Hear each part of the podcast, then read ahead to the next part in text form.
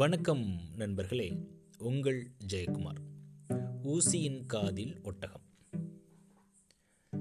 இயேசு தன்னுடைய சீடர்கள்ட்ட சொல்றாரு செல்வர் இரையாட்சிக்கு உட்படுவதை விட ஊசியின் காதில் ஒட்டகம் நுழைவது எளிது அப்படின்றார். அப்போ இதற்கான அர்த்தம் என்ன? ஊசியோட காதில் ஒட்டகம் நுழையுமா? வாங்க பார்க்கலாம்.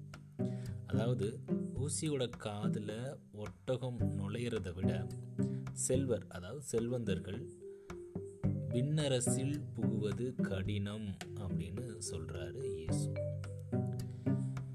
இங்கே செல்வர் அப்படின்றது செல்வந்தர்களை குறிக்குது.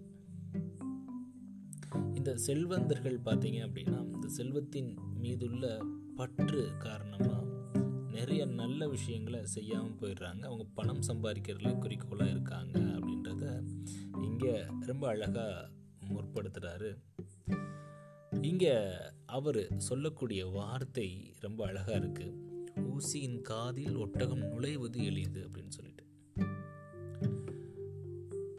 முற்காலத்தில் பார்த்தீங்க அப்படின்னா அந்த நகரம் அதோட அமைப்பு எப்படி இருக்கும் அப்படின்னா பெரிய சுவர்களால் எழுப்பப்பட்டிருக்கும். பெரிய பெரிய மதில் சுவர்கள்லாம் இருக்கும். நுழைவாயில் பார்த்தீங்க அப்படின்னா ரொம்ப பெருசாக இருக்கும் நுழைவாயில். ஆனால் இரவு நேரத்தில் அந்த பெரிய வாயிலெல்லாம் மூடிடுவாங்க அதுக்கு பதிலாக சின்ன வாயில் மட்டுமே திறந்து வச்சுருப்பாங்க. நீங்கள் பார்த்துருப்பீங்க ஒரு பெரிய கேட் இருக்கும். அந்த கேட்டில் ஒரு சின்னதாக ஒரு கேட் மட்டும் இருக்கும்.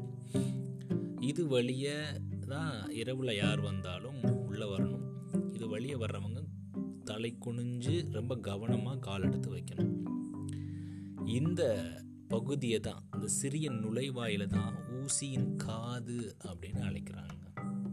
இந்த வாயிலில் கூட பெரிய விலங்காக கருதப்பட்ட அந்த ஒட்டகம் தன்னுடைய முழங்காலில் அமர்ந்து தலை குனிஞ்சு தவழ்ந்து செல்லுது அப்படின்னா ஈஸியாக அதனால அந்த ஊசியோட காதில் நுழைஞ்சு உள்ளே வந்துடும் இது எளிது அப்படின்னும்.